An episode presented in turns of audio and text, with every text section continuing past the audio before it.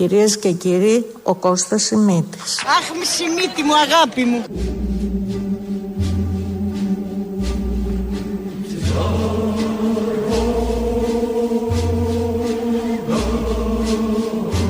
Κυρίες και κύριοι, φίλες και φίλοι. Αχ, μη Σιμίτη μου, αγάπη μου. Ευχαριστώ την πρόεδρο της Δημοκρατίας, την Άννα Διαμαντοπούλου, τους άλλους ομιλητές και όλους εσάς που ήρθατε απόψε εδώ.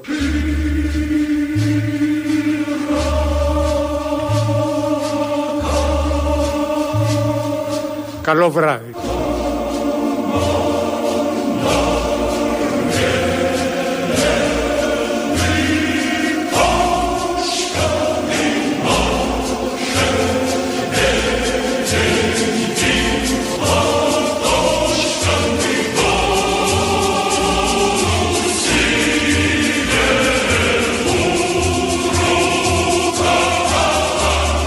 Ε, Αμέλειά μου ξέχασα να καθαρί ξέχασα να καθαρί χαιρετήσω τον Πρωθυπουργό ο οποίος είναι εδώ με εμάς.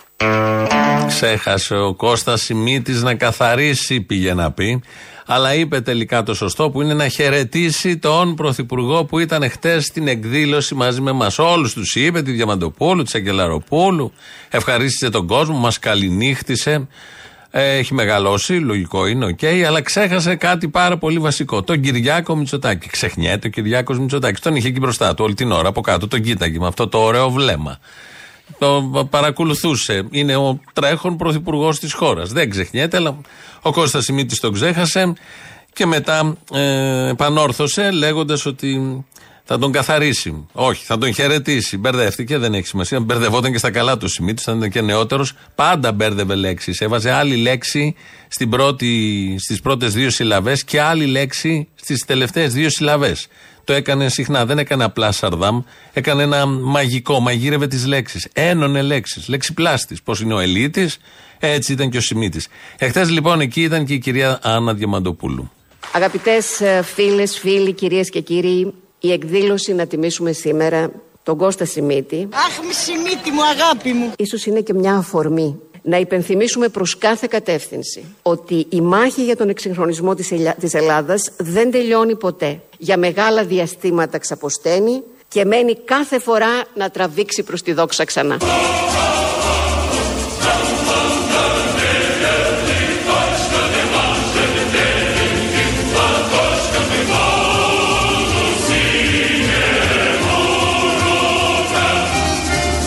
Συντρόφισε σύντροφοι, σας χεζώ όλους. Αχ, μη Σιμίτη μου, αγάπη μου.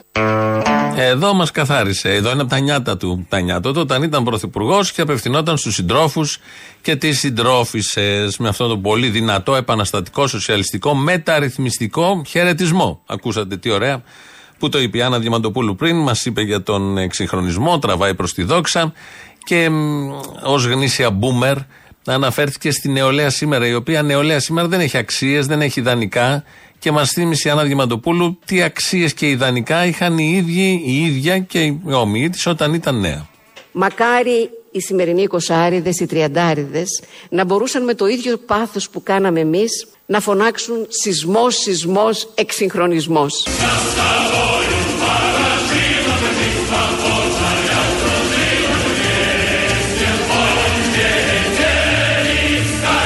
Σεισμός, σεισμός, εξυγχρονισμός.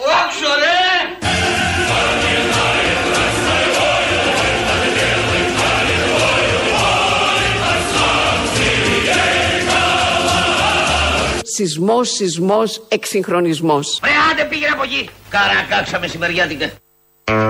Μία και δέκα μεσημεριάτικα είναι όντως. Λοιπόν, αυτό φώναζαν τότε. Σεισμός, σεισμός, εξυγχρονισμός. Τώρα οι νεολαίοι δεν φωνάζουν τέτοια, έχουν αλλού τα μυαλά τους. Να ένα ωραίο σύνθημα. Να ένας ωραίος δρόμος. Φάρος. Η Άννα Διαμαντοπούλου μας δείχνει πώς πρέπει οι νέοι να σκέφτονται. Να σκέφτονται τον εξυγχρονισμό και να το κάνουν ποίημα, ρήμα με τον σεισμό. Σεισμό. Δύο ή τρεις φορές όσες χρειαστεί. Το τραγούδι είναι του κόκκινου, του κόκκινου στρατού γιατί σήμερα είναι επέτειος της μεγάλης Οκτωβριανής Σοσιαλιστικής Επανάστασης με το νέο ημερολόγιο. 25 Οκτωβρίου, 7 Νοέμβρη. Λεπτομέρεια, σαν σήμερα λοιπόν, όπως και να ήταν το ημερολόγιο, η ιστορική στιγμή είναι μοναδική στην ιστορία της ανθρωπότητας. Σαν σήμερα ε, η Επαναστατική Στρατιωτική Επιτροπή δημοσιεύει διάγγελμα του Βλαντιμίρ Ήλιτς Λένιν με τίτλο προς τους πολίτες της Ρωσίας, με το οποίο αναγγέλει την νικηφόρα πορεία της Σοσιαλιστικής Επανάστασης. Το ίδιο πρωί ο Λένιν μιλάει στην Ολομέλεια των Σοβιέτ στην Πετρούπολη και δηλώνει πως η Επανάσταση πραγματοποιήθηκε. Ξεκίνησε ένας ωραίος εφιάλτης για την απέναντι πλευρά. Κράτησε περίπου 70 χρόνια, σε άλλες χώρες 40 χρόνια. Το πείραμα πέτυχε με αδυναμίες, ελλείψεις, η πρώτη φορά είναι ένα καλό, πήραμε ένα καλό δείγμα. Εκεί λοιπόν δεν είχαν πολιτικούς σαν αυτόν που ακολουθεί, ε, ο οποίος έχει παλέψει πάρα πάρα πολύ στη ζωή του. Δεν σου ρωτήσω κάτι άλλο τώρα. Πολιτικά εσύ έχεις φτάσει στην κορυφή σου. Δηλαδή, ρε παιδί μου, είσαι πολύ νέος άνθρωπος, είσαι 50, 51. Τι, δηλαδή, έχεις γίνει υπουργός, έχεις πάρει πολλά υπουργεία. Δεν ξέρω, λεφτά, λεφτά έχεις βγάλει από την πολιτική; Όχι, την πολιτική μόνο χάνεις λεφτά. Μόνο χάνεις λεφτά. Εσύ το ξέρεις τώρα. Ξέρεις περίπου πώς είναι η πολιτική. Ξέρω περίπου, ναι. Άμα θέλει να βγάλεις λεφτά, δεν μπαίνει στην πολιτική. Είναι απλό. Άτιμη κοινωνία. Άλλου τους κατεβάζεις και άλλου τους ανεβάζεις στα τάρταρα. Άρα λοιπόν λεφτά δεν έχεις βγάλει. Ε, ε, ε, τη ματαιοδοξία που μπορεί να έχει οποιοδήποτε την έχεις καλύψει. Έχεις ε, πολλά υπουργεία. Δεν φαντάζομαι τον εαυτό μου να γερνάω υπουργός. Άμα θέλει να βγάλει λεφτά, δεν μπαίνει στην πολιτική. Είναι απλό. Εδώ λοιπόν περάσαμε από το σοσιαλισμό στην άτιμη κοινωνία κατευθείαν. Είναι ο Άδωνης Γεωργιάδης, τον είχε χτες καλεσμένο ο Λιάγκας. Χθες είχε γενέθλια ο Άδωνης Γεωργιάδης. Ε, του ευχηθήκαν εκεί που μπαίνει στα 51 ή κλείνει τα 51, δεν θυμάμαι, δεν έχει και σημασία. Τι 50, τι 51. Και εκεί λοιπόν τον ρωτούσε τέτοια φλέγοντα θέματα και είπε ο Άδωνης ότι δεν έχει βγάλει λεφτά. Ποιο μπαίνει στην πολιτική χάνει λεφτά. Και θυμηθήκαμε, και τώρα θα το μοιραστούμε και μαζί σας, εκείνο το ρημαδόσπιτο που το είχε φάει η υγρασία. Το σπίτι έγινε βαφτεί από το 2007, πριν γίνω βουλευτής. Ήρθαμε ξαφνικά σήμερα το πρωί έξω από το σπίτι του Αντιπροέδρου της Νέας Δημοκρατίας, του κ. Άδων Γεωργιάδη. Του ζητήσαμε να μας δείξει το εσωτερικό του σπιτιού, προκειμένου και εμείς να διαπιστώσουμε αν έχει γίνει κάποια ανακαίνιση τα τελευταία χρόνια. Ξεκινήσαμε την αυτοψία από το ισόγειο. Πάνω στην πόρτα της εισόδου υπάρχουν έντονα τα σημάδια της φθοράς.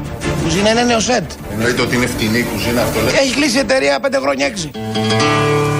Συγκρίναμε τη σημερινή κατάσταση του σαλονιού και της κουζίνας με την εικόνα που είχε καταγραφεί στις 22 Ιουνίου 2009, την ημέρα του γάμου του.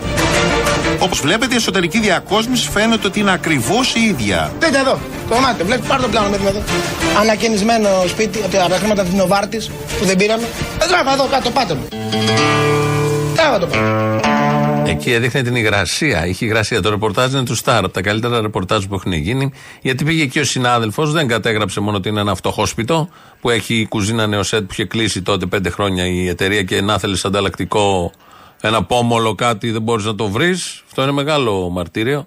Αλλά είχε και την υγρασία. Καταγράψανε την υγρασία και έκανε και σύγκριση ο συνάδελφος που πήγε εκεί τις αποφωτογραφίες πώς ήταν το σπίτι στο γάμο 7 χρόνια πριν, 5 πόσο και πώς είναι σήμερα.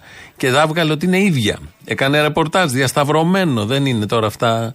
Αυτά είναι, εδώ είναι για Πούλιτζερ. Όλο αυτό το ρεπορτάζ τότε. Το θυμηθήκαμε τώρα που έλεγε ότι χτες ότι δεν έχει βγάλει λεφτά από την πολιτική. Και δεν θυμηθήκαμε μόνο αυτό. Φτωχολογιά για σένα κάθε μου τραγούδι Μπορεί να ξέρει ο καθένας από αυτούς με κατηγορεί ως βολεμένο τι δυσκολίες περνάω εγώ. Για τους καημούς σου που σεριανούν στη γειτονιά. Εγώ τα έχω χάσει όλα. Εγώ δεν έχω άλλα ευρώ στην τράπεζα. Το κολογιά που απ' το μιλό φτιάχνεις λουλούδι. Δεν έχω δουλειά. Και τους καημούς σου τους πλέκεις ψιλοβελονιά. Είμαι πανφτωχός, τρώω στα συσίτια. Στα χέρια σου μεγάλωσαν και πόνεσαν και μάλωσαν άντρες μόνο καμπαρή μάτια. Σιλάκι παρισόπουλα, χαρά στα κοριτσόπουλα που έχουν και αγκαλιάζουν τη φωτιά. Θα πεινάσουμε όλοι μαζί και εμείς και τα παιδιά μας που έχουν και αγκαλιάζουν τη φωτιά. Που έχουν και αγκαλιάζουν τη φωτιά. Και τα λοιπά και τα λοιπά και τα λοιπά. Δεν πάω να διαβάσω άλλο γιατί συγκινήθηκα. Ε, καλά, όλοι μας. Εδώ με μαντίλια είμαστε. Και κουβάδες να στίβουμε τα δάκρυα μέσα. Αυτά λοιπόν από τον Άδωνη Γεωργιάδη, ο οποίος χθες είπε ότι δεν έχει βγάλει λεφτά από την πολιτική. Ε, η απόδειξη είναι το σπίτι, σε χρόνο πρώτερο. Και εδώ το τραγούδι Φτωχολογιά νομίζω έρχεται και υπογραμμίζει, πλαισιώνει, κυκλώνει πολύ καλά το θέμα. Άρα είναι ένας φτωχός σε αυτή την κοινωνία. Ποιοι είναι πλούσιοι σε αυτή την κοινωνία, όλοι εσείς. Όλοι εσείς με αυτή την εφαρμογή του 5% κάτω στις τιμές που έχει εφαρμόσει το Υπουργείο Αναπτύξεως στα σούπερ μάρκετ, εκείνα τα καρτελάκια που λένε 5% κάτω. Ε, όλοι εσείς είστε πλούσιοι. Θα ακούσουμε και το ποσό, το πόσο πλούσιοι είστε δηλαδή, από ένα ρεπορτάζ του Α. Μέχρι στιγμής οι τιμές έχουν μειωθεί κατά τουλάχιστον 5% για 6 μήνες σε 598 προϊόντα από 50 εταιρείες. Με βάση τις νέες μειωμένες τιμές που ανακοίνωσαν οι εταιρείες, ένας καταναλωτής για ένα λίτρο γάλα, ψωμί του τόστ, τυρί γκούτα, γαλοπούλα, αλεύρι, γιαούρτι, βρεφική τροφή, ρύζι, μέλι, βούτυρο και μπισκότα βρώμης θα πληρώσει σήμερα 38 ευρώ και 29 λεπτά, όταν πριν την εφαρμογή της μόνιμης μείωσης τιμής θα πλήρωνε 40 ευρώ και 44 λεπτά. Εξοικονομεί δηλαδή για τα εβδομαδιαία του ψώνια 2 ευρώ και 15 λεπτά. Μπράβο! 2 ευρώ και 15 λεπτά.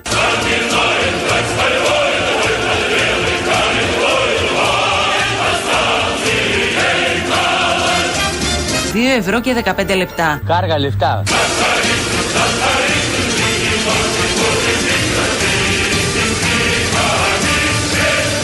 Τα λεφτά δεν ήταν πλεφτά, ήταν κανονικά τα λεφτά.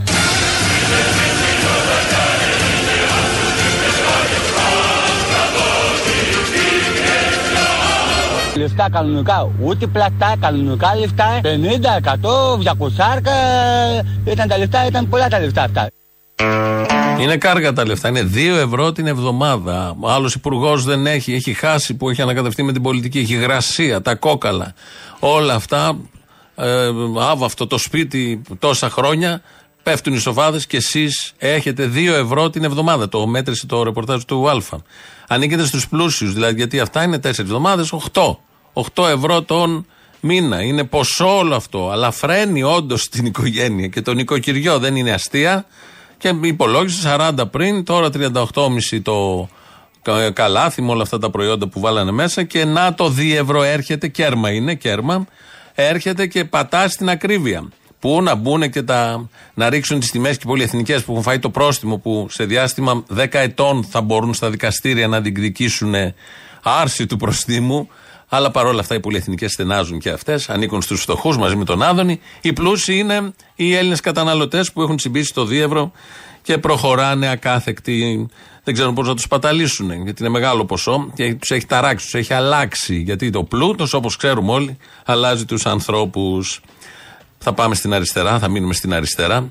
Γιατί χθες η Ομπρέλα έκανε μια συγκέντρωση, εκδήλωση. Η Ομπρέλα είναι η τάση μέσα στο ΣΥΡΙΖΑ που μάλλον θα φύγει από ό,τι φαίνονται, φαίνεται από τα πράγματα και από ό,τι λένε και οι ίδιοι. Θα έρθει το περίφημο διαζύγιο, μπορεί και το Σαββατοκύριακο που έχει κεντρική επιτροπή ο ΣΥΡΙΖΑ. Θα δούμε πότε θα γίνει αυτό. Ο Τσακαλώτος λοιπόν εκεί ως ηγέτης αυτής της ε, πτέρυγας, της Ομπρέλας, ε, μιλάει για τον λαϊκισμό και φωτογραφίζει, αν είναι δυνατόν, τον Αλέξη Τσίπρα.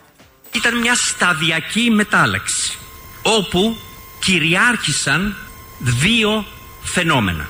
Το πρώτο φαινόμενο είναι ο κυβερνητισμός και ο δεύτερος είναι ο αρχηγισμός.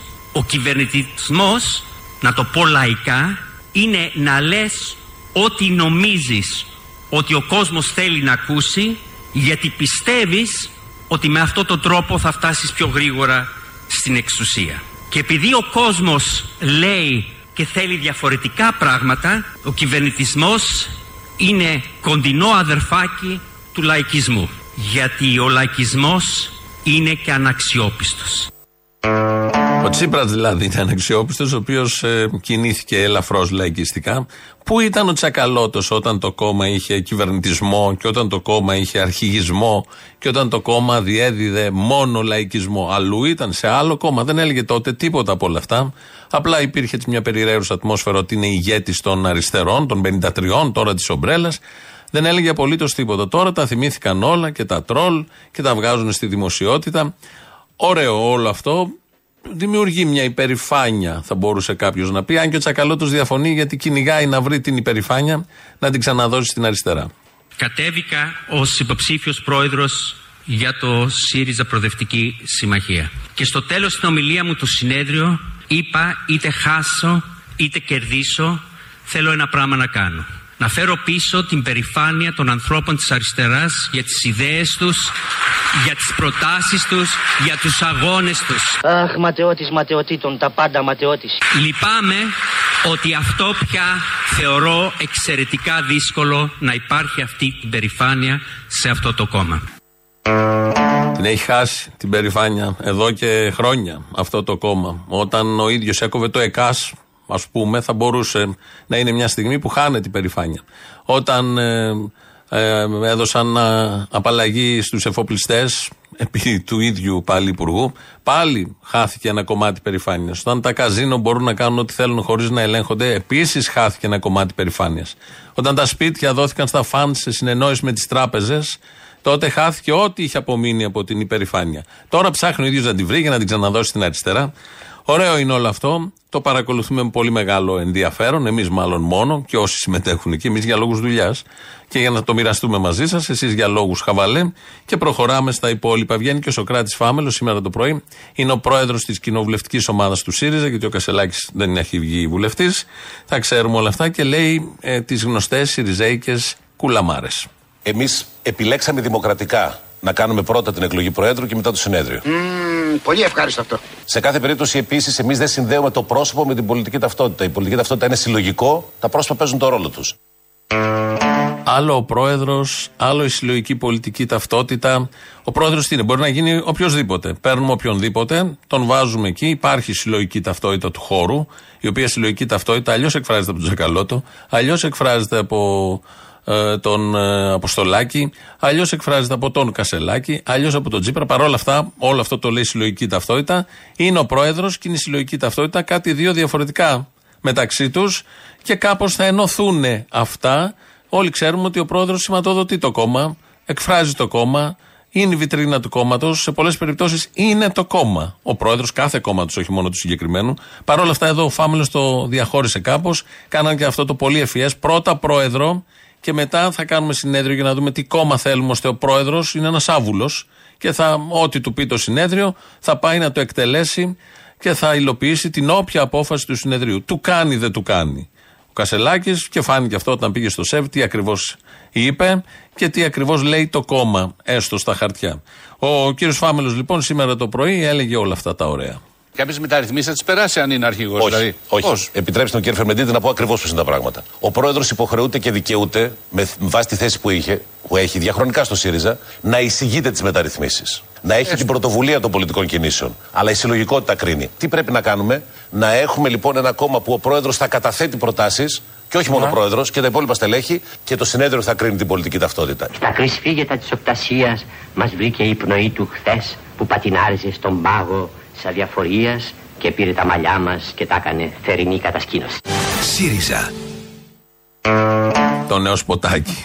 Με τη θερινή κατασκήνωση και τα μαλλιά μας που τα πήρε και ο πρόεδρος που θα εισηγείται και το συνέδριο θα εγκρίνει. Αν δεν εγκρίνει το συνέδριο, το μισό ΣΥΡΙΖΑ τώρα δεν εγκρίνει αυτά που λέει ο πρόεδρος. Τι γίνεται, φεύγουν; Και αν φύγουν και μετά, ποιος θα μείνει; Και ο πρόεδρος είναι ένα όργανο από μόνος του και το συνέδριο, και κάθε πότε θα γίνεται συνέδριο για να εγκρίνει αυτά που θα εισηγείται ο πρόεδρος.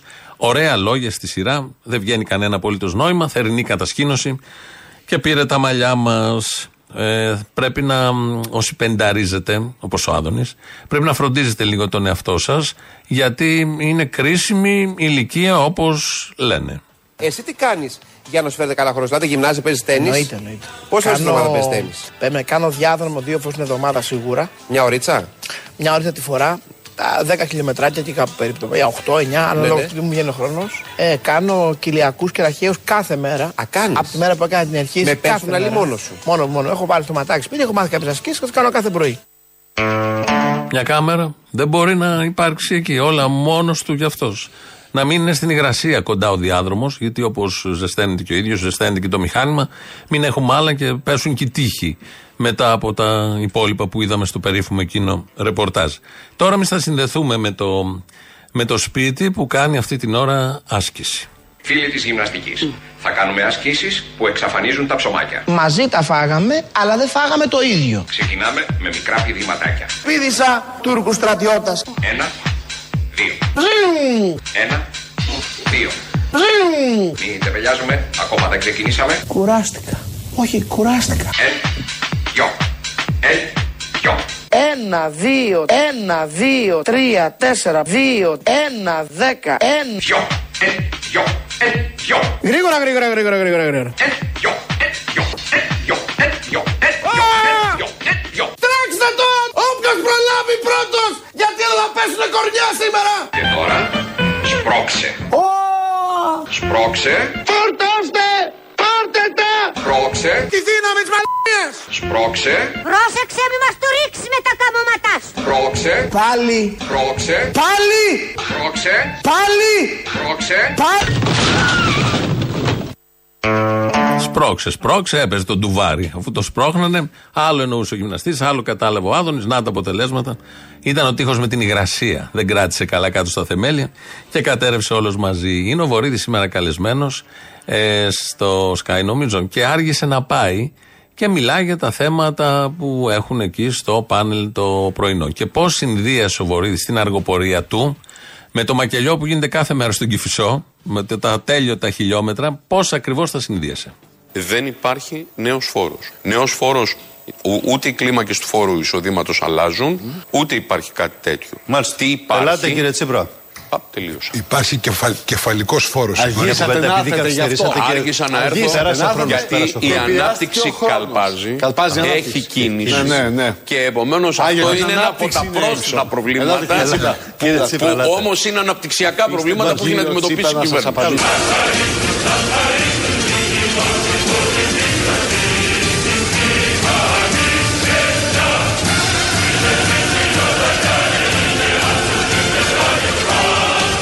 Λέει ο Βορύδης. Άργησα γιατί έχει κίνηση και όλο αυτό είναι ανάπτυξη. Ένα φορτηγό έχει τελαπάρει και είχε αρχιθεί κάτι τούβλα στο δρόμο. Γι' αυτό υπήρχε, δεν υπήρχε ανάπτυξη στον Κυφσό. Κάθε μέρα δεν υπάρχει ανάπτυξη. Είχε γυρίσει ένα φορτηγό, τον δουλεύαν όλοι εκεί. Αυτός νόμισε, έβλεπε πολλά αυτοκίνητα και σου λέει: Εδώ γίνεται χαμός. Προφανώς ξέρει ο Βορύδης τι παίζει. Απλά ήθελε να το παρουσιάσει ως τέτοιο. Όταν είπα πριν ο εφιάλτης, εννοούσα για τους απέναντι εφιάλτης. Το είπα κιόλας. Ε, η επικράτηση και η ίδρυση της Σοβιετικής Ένωσης για τους απέναντι και παραμένει ακόμα ενώ από το 89 και μετά έχει πέσει το τείχος και δεν υπάρχουν αυτές οι χώρες ο μόνιμος εφιάλτης, η ενασχόληση Ευρωπαϊκών Κοινοβουλίων, Επιτροπών, μεγάλων μέσων ενημέρωσης, παγκόσμιων, εν- εδώ δικών μας, ηθαγενών, δημοσιογράφων, είναι να κατηγορήσουν το Στάλιν, το Λένιν, τη Σοβιετική Ένωση, υπάρχει και η φράση Σοβιετία. Γενικώς οτιδήποτε είχε δημιουργηθεί τότε που ήταν δημιούργημα για πρώτη φορά στην ιστορία της ανθρωπότητας. Δημιούργημα που σεβόταν τον άνθρωπο. Είχε υγεία, είχε παιδεία, είχε δουλειά. Πράγματα που σήμερα α, θεωρούνται πολυτέλεια, όπως όλοι γνωρίζουμε. Παρ' όλα αυτά, το 1930 και με πόλεμο, το 40, το 50, το 60, που εμείς εδώ φεύγαμε στην πολιτισμένη Ελλάδα της Δύσης, φεύγαμε στο εξωτερικό για να πάνε στα ορυχεία του Βελγίου και της Αυστραλίας. Ε, εκείνοι είχαν τα αυτονόητα, τα βασικά, είχαν πολιτισμό, είχαν μετρό, ακόμη εμεί ούτε τέταρτη γραμμή, είχαν πάρα πολλά για τα δεδομένα της εποχής. Όλα τα άλλα είναι ωραίες συζητήσεις και ε, πανικός που τους πιάνει πάντα τους δημοσιολόγους, τους δημοσιογράφους, τα ιδρύματα τα περίφημα, κάτι καθηγητές πανεπιστημίων που συμβουλεύανε μέχρι πρώτη και αριστερούς ηγέτες που κατέρευσαν μαζί με τον αριστερό ηγέτη. Όλοι αυτοί λοιπόν ασχολούνται μονίμως με αυτό το θέμα και προσπαθούν να το διαβάλουν γιατί είναι η μόνιμη απειλή. Όταν έχει κέφια ο λαός, τι μπορεί να δημιουργήσει μόνος του για το καλό του, χωρίς αφεντικά και χωρίς από πάνω κανέναν βούρδουλα. Εδώ είναι Ελληνοφρένια, 2.11.10.80.880. Είναι και κίνητρο όλα αυτά που λέω εγώ τώρα εδώ, να τα μοιραστείτε με τον Αποστόλη. Radio παπάκι παραπολιτικά.gr, το mail του σταθμού. Τα βλέπω εγώ τα μηνύματα όταν στέλνετε. Ο Δημήτρης Κύρκος ρυθμίζει τον ήχο. Θα πατήσει και το κουμπί να φύγει ο πρώτος λαός. Εμείς οι μαλάκες οι αναχρονιστικοί, τι λέγαμε πριν τις εκλογές; Τι λέγατε μαλακέ. Λέγαμε ότι έτσι ο Κυριάκος και η συμμορία του ξαναβγούνε, παμψηφί, αυτό που θα κάνουν θα είναι να βγαίνουν στα κανάλια και μόνο με το πουλί έξω δεν θα είναι και θα μας λένε Σας γαμίσαμε, τώρα θα κάνουμε ό,τι μας γουστάρει. Βλέπε Κυριάκος που λέει 41%. Τα ίδια ακριβώς λέγατε πριν από τις εκλογές.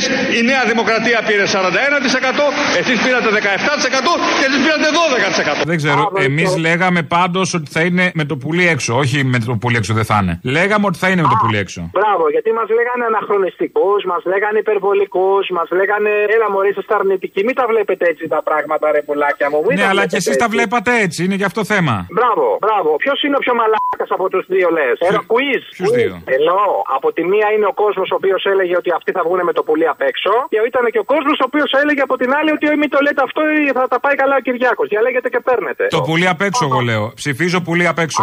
Είστε ταξιτής. Είμαι, ναι. Όσο μένει αυτή η κυβέρνηση, η π***α μεγαλώνει. Καλησπέρα, Αποστόλα. Ρε. Καλησπέρα. Μπορώ να κάνω τον Αποστόλη απευθυνόμενο στον κύριο Βασίλη; Κάνε. Να σας ενημερώσω, κύριε Αποστόλη, ότι το όνομά σας δεν υπάρχει στο ψήφισμα των δημοσιογράφων ενάντια στα fake news. Αχα. Α, δεν το ξέρεις. Όχι, δεν το ξέρω. Το κύριο Θήμιο όμως υπάρχει. Εσύ γιατί; Δεν με ρωτήσανε, ξέρω εγώ. Δεν μου για είπανε να υπογράφεις και να πω ναι, υπογράφω. Δεν με ρωτήσανε. Α, πρέπει προσωπικά δηλαδή να σου απευθυνθούν. Ναι, ναι. Είσαι μεγάλο μούτρο. Άσε που εμένα μ' αρέσουν τα fake news. Α, εντάξει, και εμένα καμιά φορά, ναι. Ε, ναι, τι δεν κατάλαβα. Άμα δεν είχαμε και τα fake news, δεν θα είχαμε και υπουργούς της Νέας Δημοκρατίας. Έτσι, έτσι. Λέγεται; Ναι, γεια σας. Γεια σας. Τον κύριο Πορβαγιάννη μιλάω. Ναι, ναι, ο ίδιος. Λοιπόν, ήθελα να ρωτήσω τι παίζει με το SoundCloud; Τι παίζει; Δεν ανεβάζετε τις εκπομπές εκεί πέρα πλέον. Ε, τις ανεβάζουμε Έχει- κάπου αλλού, μάλλον, ξέρω εγώ. Δεν ξέρω και τι γίνεται ακριβώς, δεν το έχω ερευνήσει, αλλά πάντως κάπου ανεβαίνουν. Ε, ναι, κάπου ανεβαίνουν πού όμως. Επειδή το λέτε κιόλας. Είναι SoundCloud. Πού, λοιπόν. εδώ, ένα μηδέν, τι πού, εδώ. Αυτή η απάντηση είναι στο ποιος, όχι στο πού. Είπα εδώ, δεν είπα αυτός. Ε, εντάξει, λοιπόν, δείτε το λίγο όμως, γιατί το SoundCloud είναι σημαντικό. Είναι σημαντικό. Πολύ, πολύ. Εντάξει. Θα το δω.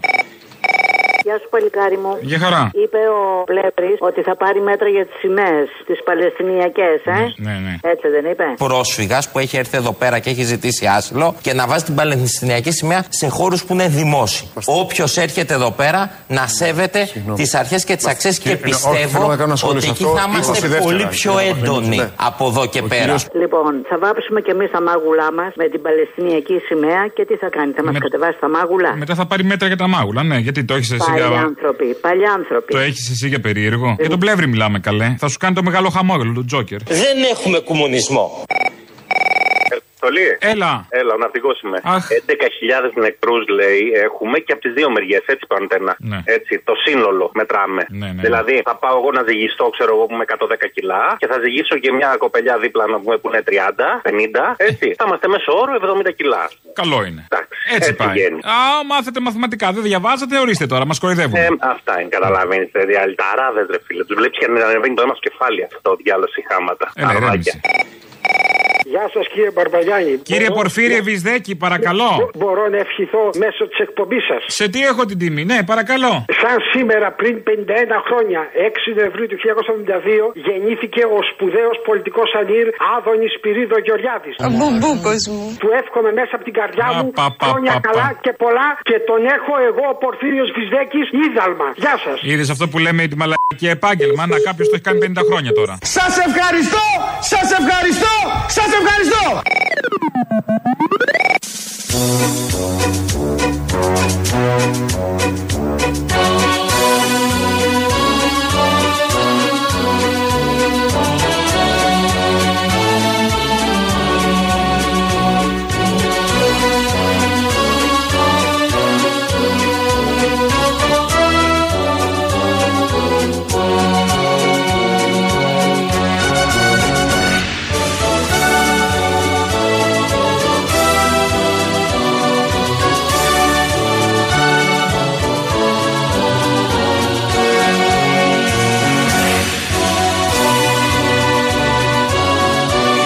Αυτός είναι ο ύμνος της Παλαιστίνης, σύνθεση Μίκη Θοδωράκη. Βασίζεται σε ένα παλιότερο τραγούδι του Μίκη Θοδωράκη. Χτες έβλεπα κάποια στοιχεία. Έχει δώσει και το Ισραήλ στοιχεία για τους νεκρούς, τους δικούς του, 1450, πολύ μεγάλος αριθμός. Έχει δώσει και ε, η, η αρχή, η Παλαιστινιακή στοιχεία ε, για τη Γάζα και τη Δυτική Όχθη, γιατί και εκεί έχουμε 10.000 οι νεκροί, 10.022. Μεταξύ αυτών των 10.000, 4.104 παιδιά. Ό,τι πλάνο έρχεται, ό,τι βίντεο υπάρχει, ό,τι TikTok, Tweet ή Facebook δείτε και Instagram ακόμα, όλες οι εφαρμογές αυτές ε, έχουν παιδιά. Παιδιά νεκρά, ε, σχεδόν μωρά, τριών, τεσσάρων, στις αγκαλιές των γονιών, των μανάδων. Αυτή είναι η αριθμή. 1450 από τη μία πλευρά, πολύ μεγάλος αριθμός για δυτική χώρα, για όλο αυτό που ζούμε, για τον 21ο αιώνα. Και 10.000 όμως από την άλλη και 4.000 παιδιά μεταξύ αυτών. Ε, για αυτά που λέγαμε πριν, ε, μου στείλε μήνυμα ένας Κροατή παλιός από τις Κουριές πάνω και μου λέει: Πες τους πως ο πάγος έσπασε και ο δρόμος χαράκτηκε για την Οκτωβριανή Επανάσταση. Και τούτο το έργο δεν ήταν μακέτο, σύντροφε, μου λέει. Βρίσκεται εκεί έξω από τη Θεσσαλονίκη, να είναι καλά, πηγαίνει ή θα πάει ή περνάει από τις Κουριές. Περνάω έξω από τις Κουριές. Μου λέει: Όλα καλά να είστε πάνω εκεί ψηλά. Όλοι πάμε να ακούσουμε το δεύτερο μέρος του λαού που είναι μόνο θεματικό. Ναι. Λέγεται. Καλημέρα, τον κύριο Αποστόλη. Ο ίδιος. Ο ίδιος. Παίρνω για ένα αυτοκίνητο που έχετε βάλει στην αγγελία. Α, ναι, βεβαίως. Ενδιαφέρεστε; Ναι, ε, για να σας παίρνω.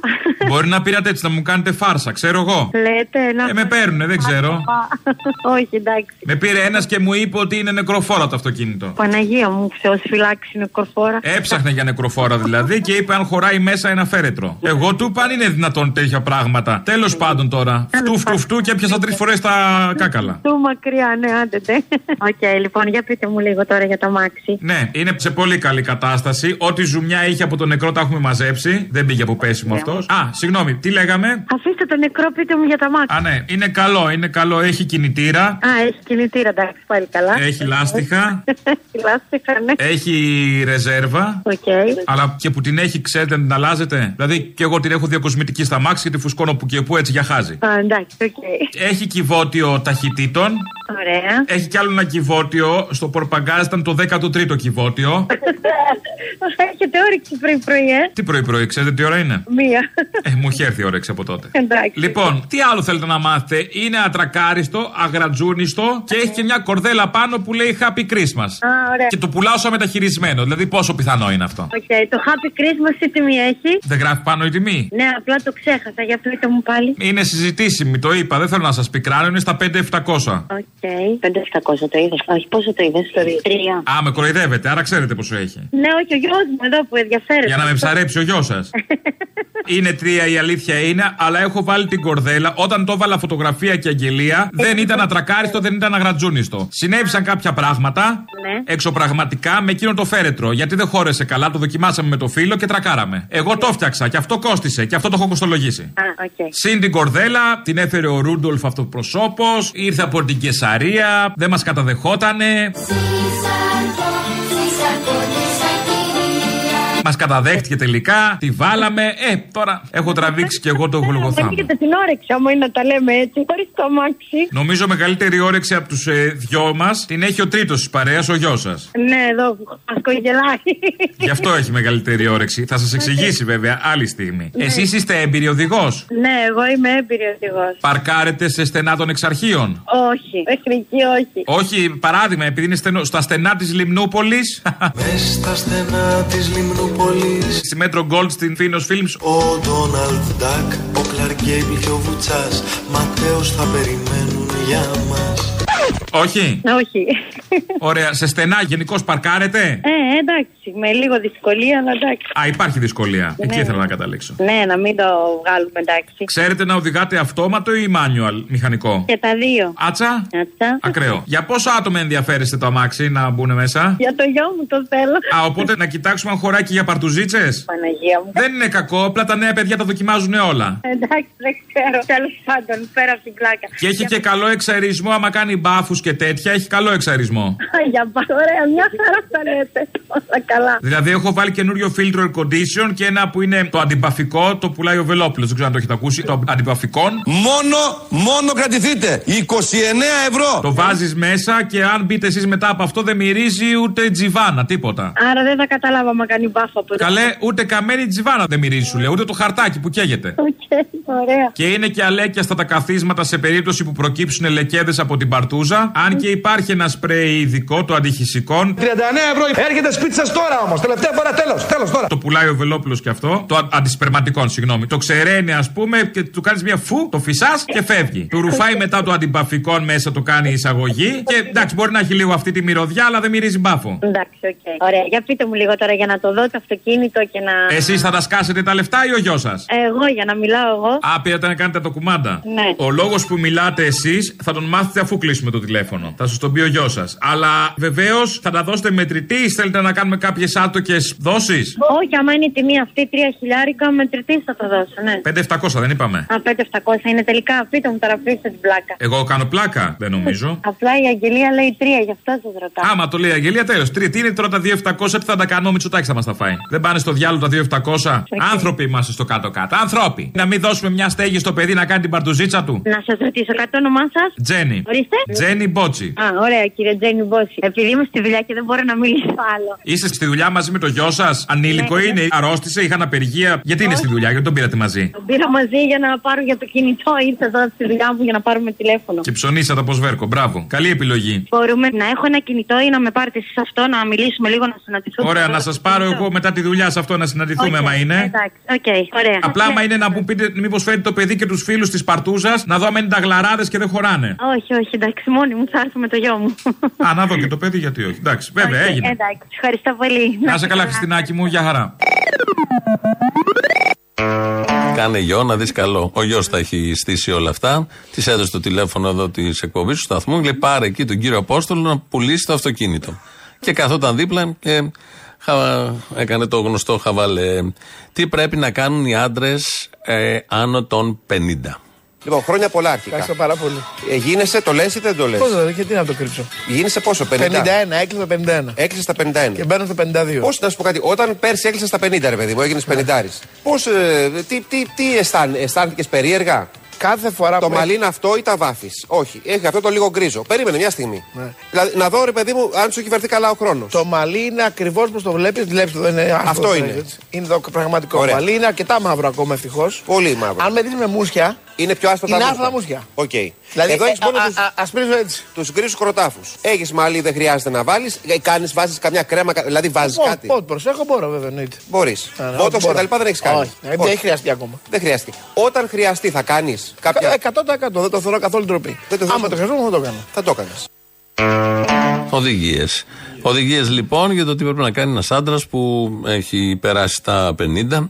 Ε, Μας είπε μετά, είναι η συνέντευξη του Γιώργο Λιάγκα χτες, το ρώτησε και το ζώδιό του, όλα τα κρίσιμα δηλαδή, τα μάθαμε. Όχι, δεν τα ξέραμε.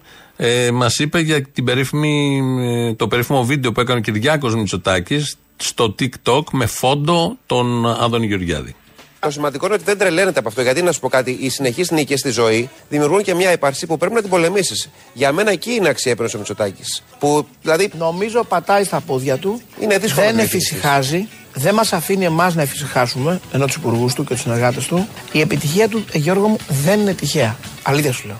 Να σου φέρω ένα τελευταίο παράδειγμα. Μου έκανε τρομερή εντύπωση. Έχει έρθει στο γραφείο μου πριν από ένα μήνα ο φίλος μου ο Μπίτζιος, ο Δημήτρης από την, ε, από την Κόρινθα, από τη Δήμαρχο Κορινθίων. Πολύ καλό παιδί, κάνουμε πολύ χαβαλέ μαζί του, πολύ ωραίος τύπος. Μου λέει να σου κάνω ένα TikTok. Την οποία μου λέει να κάνω ένα TikTok, λέει σε παιδιά να βάζω ένα TikTok. Εγώ το TikTok δεν το ξέρω καλά. Είμαι του Twitter και του Instagram και του Facebook. Το TikTok δεν το έχω μάθει. Ε, και δεν πάω να το μάθω κιόλας γιατί φοβάμαι ότι θα κάνω πολλά λάθη στην αρχή και θα φάω πολύ ξύλο και λέω άστο. Λοιπόν, μου κάνει ένα βιντεάκι, δεν το έχεις δει, που γυνάκι λέει στο γραφείο με τον Άδωνη Ιουλιά κτλ. Αυτό το βιντεάκι έκανε εκατομμύρια views. Εκατομμύρια. Έγινε ο χαμός. Λοιπόν, σκέφτηκε ο Μητσοτάκης και μου λέει σε παιδιά να το κάνουμε και μαζί μου λέει που θα να κάνω ένα TikTok και το υπουργικό συμβούλιο το βάλω Και το μπροστά είδα, μου, το λέει. είδα, που το έκανε Και το προχθές, έκανε. ναι. Και πραγματικά έχει γίνει χαμός. Δηλαδή έχει παίξει και αυτό και έκανε εκατομμύρια.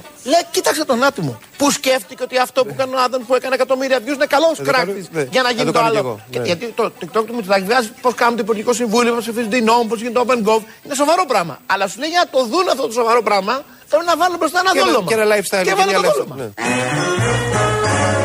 ναι. Είσαι το δόλωμα. Είσαι το δόλωμα.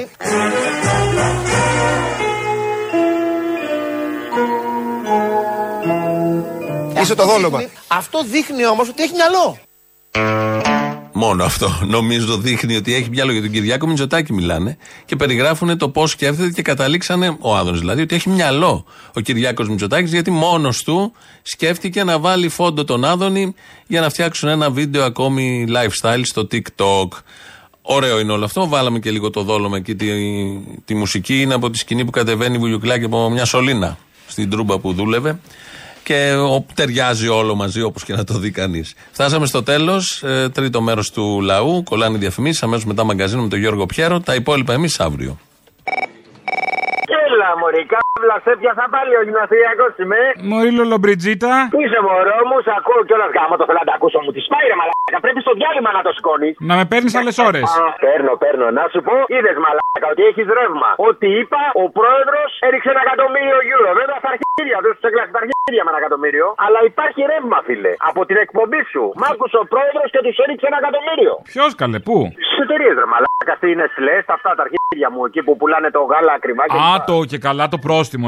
Όσοι παραβιάζουν το νόμο της κυβέρνησής μας για την αθέμητη κερδοφορία θα το πληρώσουν πολύ ακριβά. Ναι, ναι, ναι, και πραγματικά και ψήστηκαν τα αρχίδια τους ξαφνικά αυτόματα. Ωραία, φιλαράκι, εγώ θα σου πω κάτι. Λέω στους νέους από σένα που ακούνε, ξέρω ότι η νεολαία 90% σ' ακούει. Ρε, εσείς έχετε τα TikTok, τα Instagram και όλα αυτά τα αρχίδια, τα έχετε στην κατοχή σας. Κάντε ένα κίνημα, ρουβίκονες, πάμε αρχίδια, 10 μέρες, μην πατήσει κανένας σούπερ μάρκετ. Μπορείτε να το κάνετε. Ξεκινήσατε το γυμναστηριακό, αλλά η δόξα χέστηκα να την πάρω εγώ. Κάντε το εσείς. 10 μέρες από την ελληνοφρένεια καλούμε τον ελληνικό λαό. Αμάν, να αυτό που πέσει κάνεις και από τα διαγγέλματα, σούπερ μάρκετ. αυτό δεν μπορώ. Ρε, ρε μαλάκα, θα γίνω πολιτικός εγώ κάποια στιγμή. Ρε, κάντε το εσείς και γράψτε με τα αρχίδια σας. Η αλήθεια είναι ότι το μαλάκα το έχεις πετύχει. Είσαι σε καλό δρομάρα. Εντάξει, μαλάκα, αν το κάναμε αυτό όμως, γιατί εσύ, Μωρικότα, εσύ του κουκουέ δεν είσαι του λαού. Ο λαός, άμα θέλει, τους γαμάει. Απλά έχουμε και γούστο, δεν γάμαμε ό,τι να είναι. Ε, είσαι μαλάκας. Άμα 10 μέρες ο λαός δεν πάει σούπερ μάρκετ να πάνε 10 κολόγριες μόνο, θα σου πω εγώ οι πουτάνες αν δεν κατεβάσουν το γάλα και το λάδι και τα είδη πρώτης ανάγκης. Και να ανεβάσουν τους αστακούς και τα πουρα που είχα πει την άλλη φορά να τα βάλουν στον κόλλο τους και όλα τα είδη πολυτελείας. Κατεβάστε τα είδη πρώτης ανάγκης για τον κακομίρι, τον οικογενειάρχη με τα παιδιά που δεν μπορεί να τα ταΐσει. Αυτό φωνάζω ρε ο πούστης και χαίρεσαι καν με βρίσετε και αν δεν με βρίσετε. Θα σε βρίσουμε. Μια από τις πρωτοβουλίες σχετίζεται με αυτό που σήμερα παρουσιάζουμε και είναι η επιβράβευση του πολίτη όταν επωνύμως καταγγέλει. Απορία. Ναι, παρακαλώ. Ναι, ναι, να την εκφράσω. Εκφράστε, παρακαλώ. Μπορώ να καταδώσω μόνο τον τυροπιτά που δεν έκοψε την απόδειξη για την τυρόπιτα ή και αυτόν που έφαγε την τυρόπιτα και δεν πήρε απόδειξη. Πού τα βρήκε τα λεφτά, μπορεί να τα δικαιολογήσει. Μ; Για την τυρόπιτα, Δύο ε, στην μέτρα. τιμή που έχει φτάσει η τυρόπιτα, σωστό. Πρέπει να το δούμε κι αυτό. Ναι, βεβαίως, βεβαίως. Και μιας και είμαστε σε mood καταδόσεως, θέλω να καταδώσω ένα λιμοκοντόρο, αυτόν τον 41%. Η Νέα Δημοκρατία πήρε 41%. Που με 37-38 σπίτια, offshore, απίστευτες καταθέσεις στις τράπεζες, κατάφερε και πήρε επιδότηση για πάρα πολλά χρόνια. Έπαιρνε για τις ελιές του. Δεν κατάλαβα, δεν θα πάρουμε επιδότηση για τις ελιές σας, παρακαλώ. Η βαριά βιομηχανία της χώρας είναι. Εμείς οι πτωχούλιδες, με πολύ λιγότερα, πέρσι δεν μπορεί καταφέραμε να πάρουμε επιδότηση για το πετρέλαιο και τουρτουρίσαμε, το δαγκώσαμε από το κρύο. Τον Σκουρλέτη θα τον αφήσω στη χλέβη μας, δεν ε, ασχολείται κανένας μαζί του. Νομίζει ο κακομίρι ότι ασχολούμαστε μαζί του. Πάντως ρε παιδάκι μου, είδα και το πόθεν έσχεση του Τσίπρα τώρα που δημοσιευθήκανε. Όπως τα είχε πριν. Ντράπηκα, ντράπηκα, ντράπηκα. Γιατί; Ε, τι συχάθηκα τώρα. Ε, φτωχολιμούτσι, ντρέπομαι. Εμείς τον Πρωθυπουργό τον θέλουμε να είναι ματσό, να έχει τι Λάθος. offshore του, να έχει και τις επιδοτήσεις για τις ελιές, δεν λέω, αλλά να έχει τα σπίτια του, τα κτήματά του, τα λεφτά στις τράπεζες εξωτερικού. Έρχεται ο Τσίπρας με 30 χιλιάρικα. Α, μου στο διάλογο, καλά κάναμε και το διώξαμε. Ντράπηκα. Θέλουμε μπερικέτια, θέλουμε μπερικέτια. Ε. Δεν τον θέλουμε τσίπη. Ναι, εννοείται, εννοείται. Λοιπόν, να απευθυνθούμε λίγο στους ταξιτζίδες, ταρήφε, ξέρω εγώ τι είναι αυτοί. Γιατί μαλώνουν εδώ πέρα, μαλώνουν μεταξύ τους, αλλά την Τετάρτη έχουν κινητοποίηση. Θα πάνε εκεί, θα πείσουν τις μαλακίες να πάνε στην κινητοποίηση ενάντια στη φορολιστία. Για θα να πάνε ο γυμναστηριακός και ο άλλος, πώς το λένε τον άλλον. Ο Ταρήφα, ο τύπικαλ, ο γνωστός. Λοιπόν, 6,5 ώρα πλατεία κλαθμόνος. Άντε, άντε να αφήσουν τις μαλακίες.